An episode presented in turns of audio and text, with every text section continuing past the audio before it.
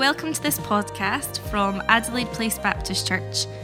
We are a community of disciples, apprentices of Jesus, who live and work in the city of Glasgow, and it's our vision to join God in the renewal of all things.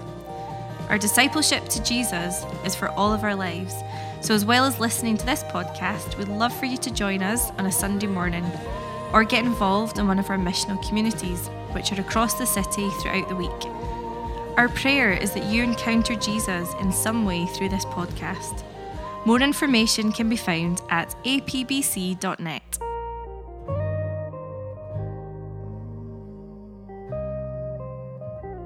Good morning again to everyone. Um, if you're wondering why I'm up here again speaking to you this morning, as same as last week, um, Stephen, our lead pastor, he tested positive uh, just earlier this week. Everything's fine, he's all okay, but uh, it does mean he's in isolation, so do be praying for him and, and uh, for the family as well. But it does mean that you've got me again, so I hope that's all right.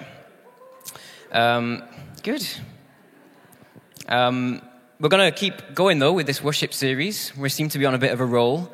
Um, and yeah, so far we've talked in this series um, about worship as story a few weeks ago. We're thinking about the whole picture, the whole story that God is writing and telling, and that our worship as a church should be something that, that tells that whole story. We spoke last week about worship as participation and how um, we want to bring all of ourselves into this. Worship is really complete when we participate, when we take part, when we actually bring ourselves to this thing. And this week we're thinking about worship is beauty. So, I'm an artist, if you don't already know me. Um, I work for the, the, the, church on staff, but also part time, and I'm an artist. And so you'd think, um, as an artist, this would kind of be my area. And, and yeah, it, it kind of is. But I trained at the Glasgow School of Art just up the hill a few years ago. And during my time there, I noticed that beauty was kind of a dirty word. So, one of the things that we had to do was, was a thing called crits. And in a crit, um, you would look at each other's artwork in the class um, and you would have to have a bit of critique, a bit of feedback about it. Um, and if you were the artist, I would have to kind of keep quiet for a few minutes while people just kind of chatted about it and spoke about the work. Um, asking questions like, what are we looking at? How is it made? What's its materiality? What does the work evoke for us? How does it make you feel? Is the way that it's made successful at evoking what the artist is trying to communicate? What ideas are present? How does it relate to the broader context of contemporary and historical art? And then after the discussion, you'd be allowed to kind of chip in and give your thoughts and feedback as well. But if you ever described something as beautiful, there was a kind of dead, weird silence, a kind of like you just said a dirty word, like you just stepped in, you know, like when you stepped in something awkwardly in a conversation um, and everything gets a little bit awkward. So, why would beauty and the beautiful and words like this invoke such a reaction in a place like an art school? Why would beauty be a touchy subject? Well, I think hopefully to get at that, um, we're just going to have a look at a few things. Um, I'm an artist, so I like looking. Um, I think it's really important. So let's just look at a few things and have a think about maybe what is going on with this word beauty today. Um, so this is um, an artwork by uh, uh, an artist called Tracey Emin, a British artist. This was her um, entry into the Turner Prize in the late 90s. As you can see, it's an installation of her unmade bed. Um, the detritus of her room, the unmade bed, the, the, clothes, the underwear, some empty bottles of um, alcohol, and that was presented in a room as an artwork. This is another kind of infamous piece of contemporary British art. Again, another Turner Prize entry in the early 2000s, Martin Creed. Um, work number 227, a light going on and off. And that's what it is an empty room with a light going on and off with a five second interval.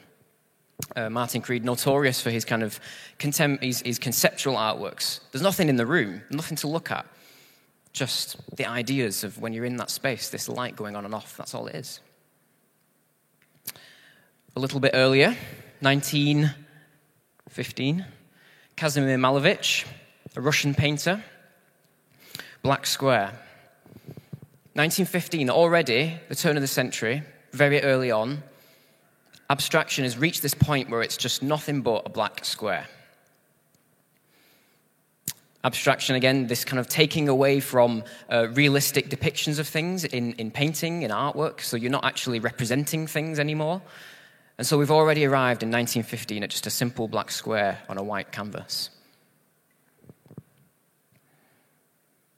This is um, an artist, Robert Smithson. Um, he makes installations, he makes lots of um, earthworks. Earthworks are things which are artworks that are made in the landscape. So it's all about the landscape, it's all about the earth, it's all about the, the dirt and all that kind of stuff. And this is his work, um, this kind of mirror placed in, in, in a, a pile of sand. Public sculpture. This is uh, Claes Oldenburg giant three way plug. And Claes Oldenburg is famous for taking these ordinary everyday objects, um, blowing them up to like massive proportion, so they become kind of uncanny, strange. You know, this plug wouldn't ordinarily be this big, and it's been installed as a public artwork. Normally, we expect public artworks to be, you know, statues of famous people or war memorials and things like that. And so artists began playing with the, just the deconstruction of that a little bit. What does it mean to have a public artwork? looking at architecture. This is a building in Glasgow, just a few blocks down the road, um, One Cadogan Square. An example of um, modernist architecture, brutalist architecture, concrete, um, very simple forms. But as I'm sure many of you are well aware, even in, in, in Glasgow, it's buildings like this now are, no, are now notorious for the fact that they are being pulled down Think about the Red Road Flats. I don't know if many of you are familiar with the Red Road Flats, high rises. Modernist buildings were kind of all about the new, all about these progressive ways of doing architecture and, and inhabiting space. Um, new materials like concrete. Brutalism is, is famous for concrete. It's, that's the French word, that's where it comes from, the French word for concrete. And now these buildings are notorious. People are unsure as to whether they're really considered beautiful.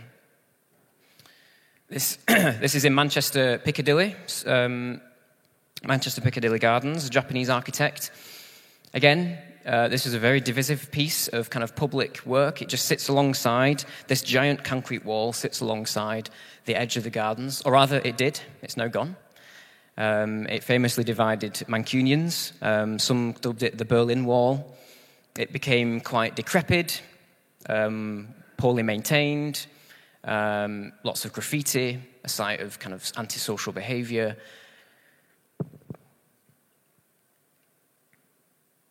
Let's bring it on our doorstep a little bit. This is a church in America. I've not disclosed which church it is, just in case somebody gets offended if they happen to be familiar with it. But um, yeah, a big church, a mega church. And just think about the, the, the building, think about the architecture of it for a second. It could be a big box store it could be just a nondescript government building. Is the architecture really telling us anything about what's going on in this space? What do you think about that? How have these ideas of beauty? How has what's happened in the art world, in the architecture world, and in all of these things, how has it begun to maybe even filter into our understanding in the church? So we've looked at a few things there. and of course, I've deliberately picked some, um, some examples of art and architecture that divide opinion and so I recognize fully that in some senses I'm being a bit provocative. Maybe you liked some of the examples that I shared. Maybe you thought that they're interesting or that you like them as artworks or, or pieces of architecture. And so the caveat here, just, just to say, is that I understand full well that when we start talking about beauty, we're kind of opening a can of worms a little bit. That we will get a huge range of opinions just in this room alone of what constitutes beautiful and what is, what is good to look at and what is uh, beautiful to look at. And history is full of much smarter people than me who've, who've not been, been unable to tie that knot of getting at underneath how do we see the beauty? How do we know what's beautiful? Is it this kind of real thing that's out there? Is it this just purely subjective thing? So that's beyond the scope of this sermon uh, today, but just to kind of put a pin in that. But it's still important for us, I think, to figure out exactly what's going on and how we got here. So that when I show you a bunch of images like that, we begin to wonder what on earth happened to this idea of beauty in the things that we create. How come art, for example, landed in a place where an unmade bed and a light going on and off uh, can be considered as entries into perhaps the world's most prestigious art prize? How did we end up building churches that more, look more like a B&Q than a Gothic cathedral. In other words, why do we have perhaps such an impoverished view of beauty? So, it's a long and complicated story, as you can probably imagine, and I'm not going to do all of it. But I just, I'm almost like, I'll start somewhere in almost at the beginning of perhaps where things started to fray a little bit, um, in in quite a simple place. I want to start in a place, um, something called the Dada movement, that formed in Europe during the First World War. And so here's a piece that you may be familiar with. This is Marcel Duchamp's fountain, what he called ready made, where you just take an ordinary object and you simply present it to the world as art. And so just by raising it up and calling it art, giving it the definition art, it becomes art. That is the thinking. And Duchamp loved playing little humorous games, and so a urinal was a kind of perfect little object for him to, to do this with, to kind of provoke questions. Duchamp was one of many different Dada artists, and the Dadaists were looking at war ravaged Europe, the First World War. They were looking at the mechanical destruction of human life. They were looking at the waste, looking at the suffering. And so, what they did is they responded to that by starting to break down the conventions starting to break down our common understandings, our traditional artistic sensibilities. So they were looking at society that, on one level, presented itself as, as, as, civil and proper, about law and order, about form and beauty, about logic and reason, and many of these ideals that we present in human civil society as how we, um, how we uh, make a society that's coherent, that's good, and these traditional forms of beauty. And so they were looking at that society, and they were looking at what was happening in the world, and the society, they were seeing the society engaged in this barbaric act of war, of terror, of bloodshed. And so these artists were horrified. And so they thought, well, if this is how civil society is going to act, then nothing means anything anymore. There are no rules, it's just all absurd. And so they made artwork and they made poetry and, and sculptures and publications that reflected that absurdity. So that the word Dada is just a nonsense word. It means nothing. It doesn't mean anything. People have speculated as to what it might mean, but it doesn't really mean anything. They made artwork which was anti art. It resists traditional forms and ideas of beauty. The German painter Max Ernst said this To us, Dada was above all a moral reaction. Our rage aimed at total subversion. A horrible, futile war had robbed us of five years of our existence. We had just experienced the collapse into ridicule and shame of everything represented to us as just, true, and beautiful. My works of that period were not meant to attract, but to make people scream. So it can be easy for us, I think, perhaps maybe, to simply dismiss movements like Dada and artists like Duchamp for having some kind of contempt for beauty. But then when we understand the context, we also kind of see the point that they were trying to make. But the thing is, is these movements then went on to, to develop, and they've had lots of huge, profound implications for our understanding of art and culture. Because all of a sudden, art and beauty, they've been separated. The art critic Arthur C. Danto called it the dethronement of beauty. Suddenly, anything can be an artwork, no matter what it looks like, no matter what it is. And suddenly, the very idea of what is considered beautiful has been called into question. And then, since we've been on this trajectory, everything from interior design to fashion to theatre, art, music, it's been going through this same process, this breaking down, this deconstructing of how and why something is considered beautiful. And we're getting to this point, I think, where I'm wondering if we're starting to be starved of it a little bit. So that's art and culture. That's the kind of the, tra- the trajectory we've been on. What about the church? Remember from our previous weeks, we've been noting the ways that the stories that are being told in the world are having this kind of powerful formation in many ways on the worship and the practice of the church, how we see and do things when we gather to worship. We thought last week about how a consumer culture can lead to uh, a, a spirit of apathy when it comes to participation in worship. So I was wondering, how has this dethronement of beauty affected the worship of the church. It can be easy for us to create an us and them separation between us, the church, and the world. That the contemporary art world and Tracey Emin's bed, it's all just ugly. Or we can look at be- the buildings built in the last 70 years and think they're not built in a pursuit of beauty. But I just wonder if the same symptoms of that impoverished worldview are beginning to creep into how we conduct our worship in ways that we perhaps don't even know or realize because we're so surrounded by it in this culture. So I just want to read our reading again from John 12. It's a short story, so I just want to read it again. And I think it contains an example for us and a warning. Six days before Passover, Jesus came to Bethany where Lazarus lived, whom Jesus had raised from the dead. Here, a dinner was given in Jesus' honor. Martha served while Lazarus was among those reclining at the table with him. Then Mary took about a pint of pure nard, an expensive perfume. She poured it on Jesus' feet and wiped his feet with her hair, and the house was filled with the fragrance of the perfume. One of his disciples, Judas Iscariot, who was later to betray him, objected. Why wasn't this perfume sold and the money given to the poor? It was worth a year's wages. He did not say this because he cared about the poor, but because he was a thief, as a keeper of the money bag. He used to help himself to what was put into it. Leave her alone, Jesus replied. It was intended that she should save this perfume for the day of my burial. You will always have the poor among you, but you will not always have me. So I want us to just consider the warning in this story first. I think it can help us understand of what maybe could have happened to beauty in the church.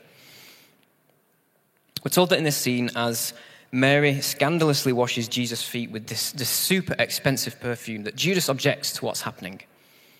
He seems to think that this was a colossal waste of money, that the money would have been better spent on the poor, that the lavishness of this offering of worship at the feet of Jesus was somehow wrong. He's actually kind of saying that he thinks there's a higher moral action that this gift could have been used towards and so I wonder if you've heard a line of thinking that goes something like this. You might not have heard it directly from people, but it might have just been a sense of something. But I wonder if you've heard a line of thinking like this in the church.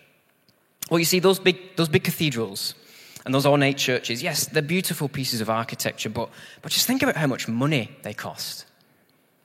Think about how many years they took to build. Is that not a colossal waste of time and money? All those things could have been given towards helping the poor. And anyway, they're just, they're just big expressions of, of power. They're just expressions of wealth that the church was trying to exert in society. They were, they were built to manipulate people into serving God, to, to kind of keep them under the thumb of the priest. That's why they built those big ta- those spires so that you could see them for miles around, so everyone knew who was boss. And so this line of thinking might think, therefore, to make our worship today as authentic and word and spirit led as possible, we need to strip away all those things. All those images, all that decoration, all that ornamentation, all that artistry and detail. It's just distracting. It's distracting for what we're really there to do, which is to worship God, to listen to His word. And that has had, that line of thinking has had an effect in the church over history. And there are various things that were perhaps needed at various times, but that is still something that I think can be present in our thinking today. It's clear that Judas had an impoverished view of worship, an impoverished understanding of beauty that caused him to be so caught up in these financial matters. And he failed to see the reality of what was happening before his very eyes. I mean, there's definitely something more sinister going on in Judas's heart. Of course, he was the one who eventually betrayed Jesus. But I think there's a warning for us here all the same. Beware an impoverished view of the beauty of our worship. And to be really quite honest, I think that generally the church at large in the West over the last hundred years has found itself to be in a place of an impoverished view of beauty.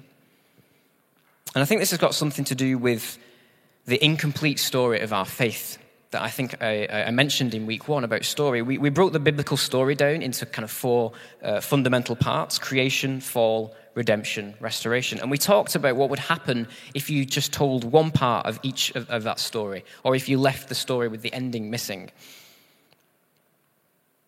We've been really quite caught up in the redemption part of the story, and we've sometimes missed off the end. And this sometimes we talked about can result in a story that, that can leave the gospel just as this shallow thing that just is just about fixing people, but with no real hope or purpose beyond that? What are we being fixed for? The Japanese American artist and theologian Makoto Fujimura talks about seeing people as kind of like broken plumbing that we just need to fix. He calls it plumbing theology. But that ultimately, sometimes we just don't even really know what the pipes are for. We don't know what's going through them, we don't know what the, the purpose is. And so, this is what he says, and, and forgive me for quoting him at length, but I think it puts it so much better than I could. Churches that are active in social causes, for instance, encourage their congregations toward political and other activism, toward noble causes. On the other hand, evangelical churches are heavy with marriage seminars, programs to share the good news, and other ways to fulfill both the Great Commission and God's creation mandate. Again, all good causes. But often the emphasis is on how God, through the Spirit, restores us to be whole, and how by our activism or by our being filled with the Spirit, we can present a polished, respectable life.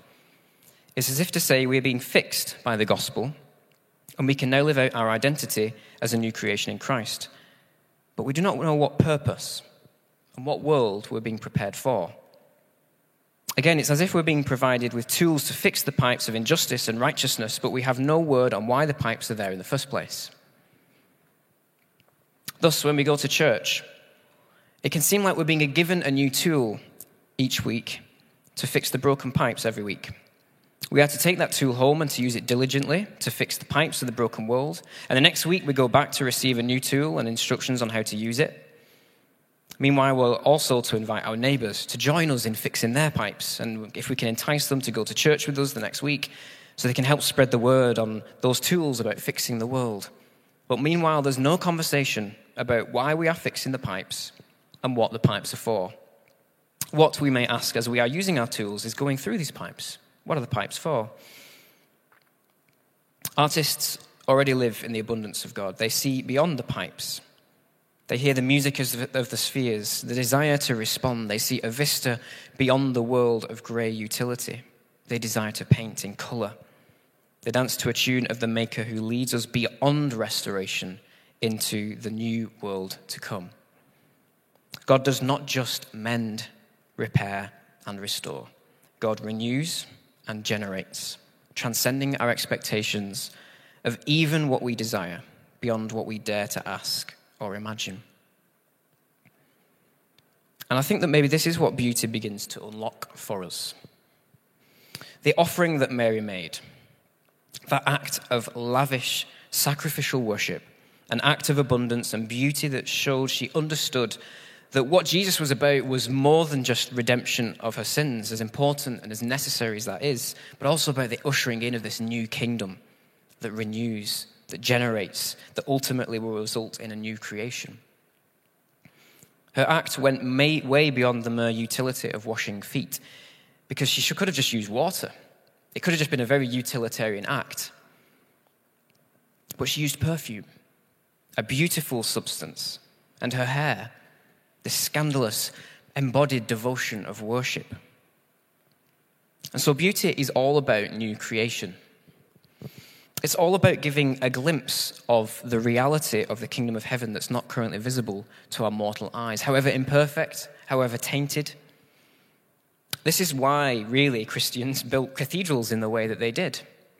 They weren't statements about power, though I'm sure many times the church has been corrupted for that in its history.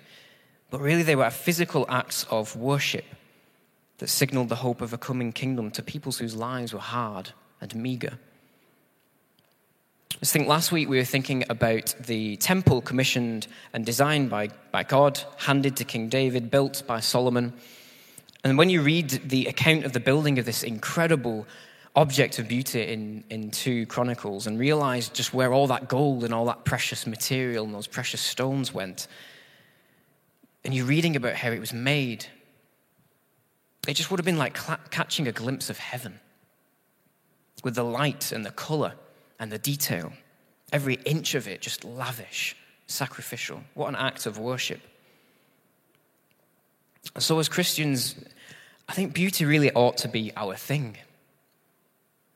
And I just wonder if the dethronement of beauty around us in the world has really clouded our view of this. And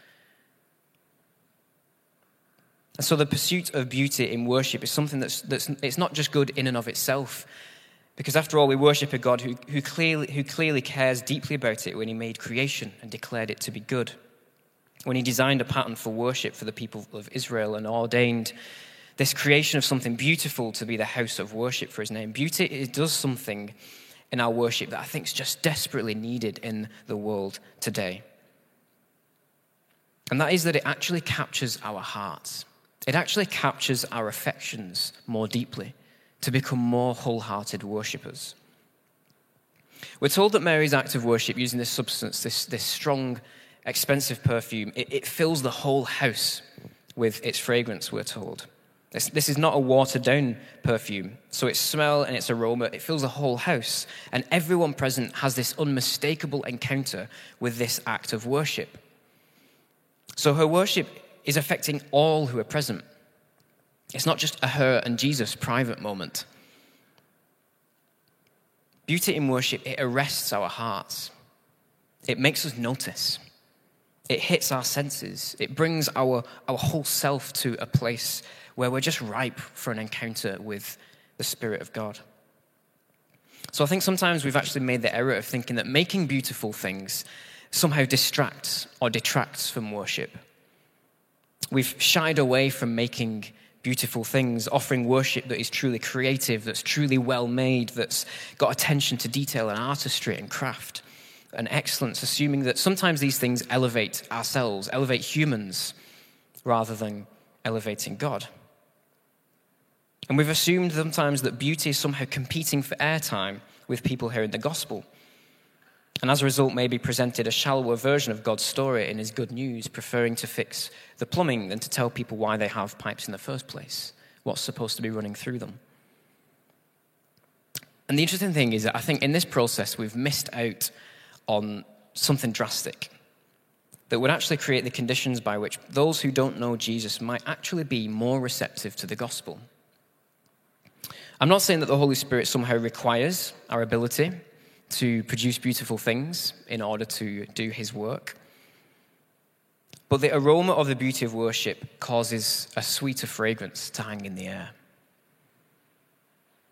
It's, it's, it's, creating that sweeter fragrance where our hearts and our minds are lifted to the beauty of God, to catch a glimpse of who He is, to understand the story He's telling, to see more clearly the Jesus whose feet are being washed in this act of worship.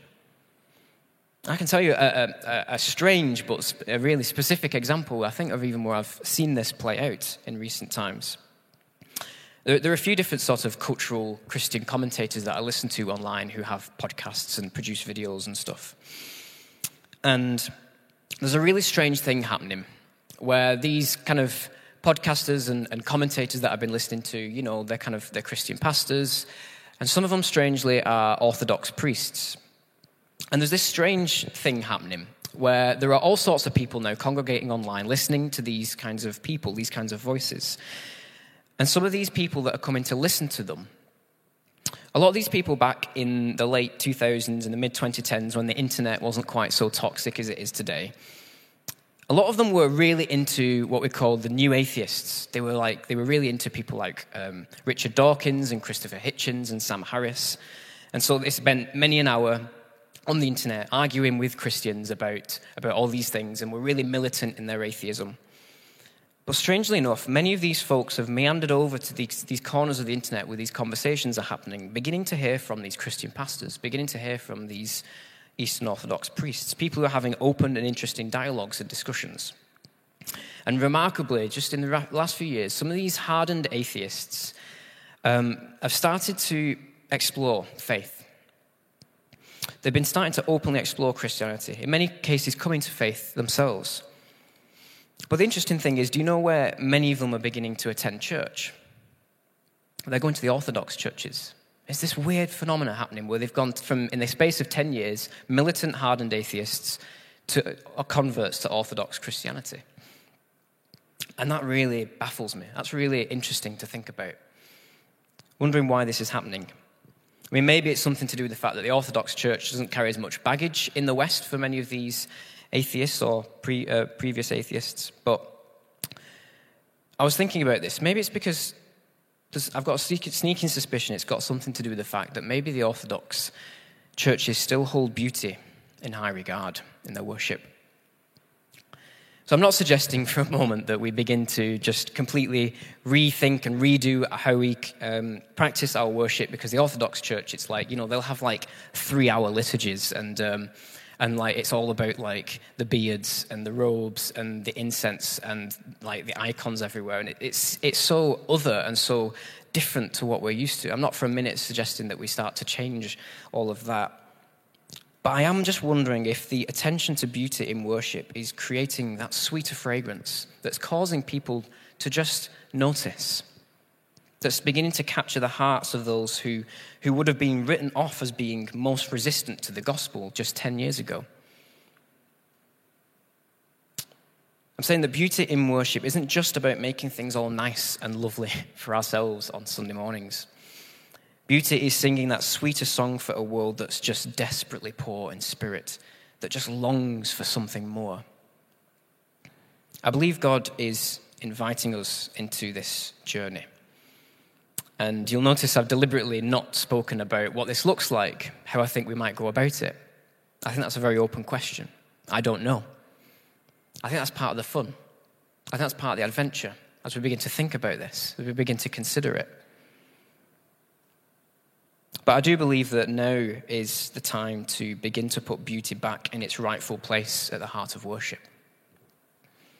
To be poured out lavishly, with no regard for cost, no regard for expense, because we believe Jesus is the most worthwhile person to receive our devotion. The world has an impoverished view of beauty. And I think in many ways, the church has inherited that same impoverishment. So, what a gift if we begin to dare to bring that precious offering of beauty as part of our worship once again. Let's just pray together. Father, we believe that you are the originator of all things beautiful. It was your idea. Right at the start, at, at, the creation, you were demonstrating your love by just creating beautiful things, calling them good. Things that weren't just merely useful, but, but beautiful because it just delights your heart. It just speaks of who you are and your character and your love. And Lord, we just want to recognize at the moment the times and the ways and the places in which we've neglected to recognize this. Lord, we actually want to repent of the ways we've dethroned beauty from its rightful place in the worship of your church. We long to taste, we long to smell, to see, to touch that sweeter fragrance. We want to put into practice the words of St. Paul when he admonishes the church and says, Finally, brothers and sisters, whatever is true, whatever is noble, whatever is right, whatever is pure, whatever is lovely, whatever is admirable, if anything is excellent or praiseworthy, think about such things. And we confess that we don't know what that looks like. We don't know how it's going to sound. We don't know how it's going to come about. But we just want to make an offering of praise that is as beautiful as it is sacrificial to you. We trust that you take what we offer, that you make it new, that by your Spirit, by the aroma of your beauty, that it would just fill our hearts, fill our room, fill our city with the sweetness of your presence. So we just come with our hearts open we come with our hands ready to make, to create. We come with our voices ready to sing. Yeah, we just open ourselves up to you, Jesus, in this place.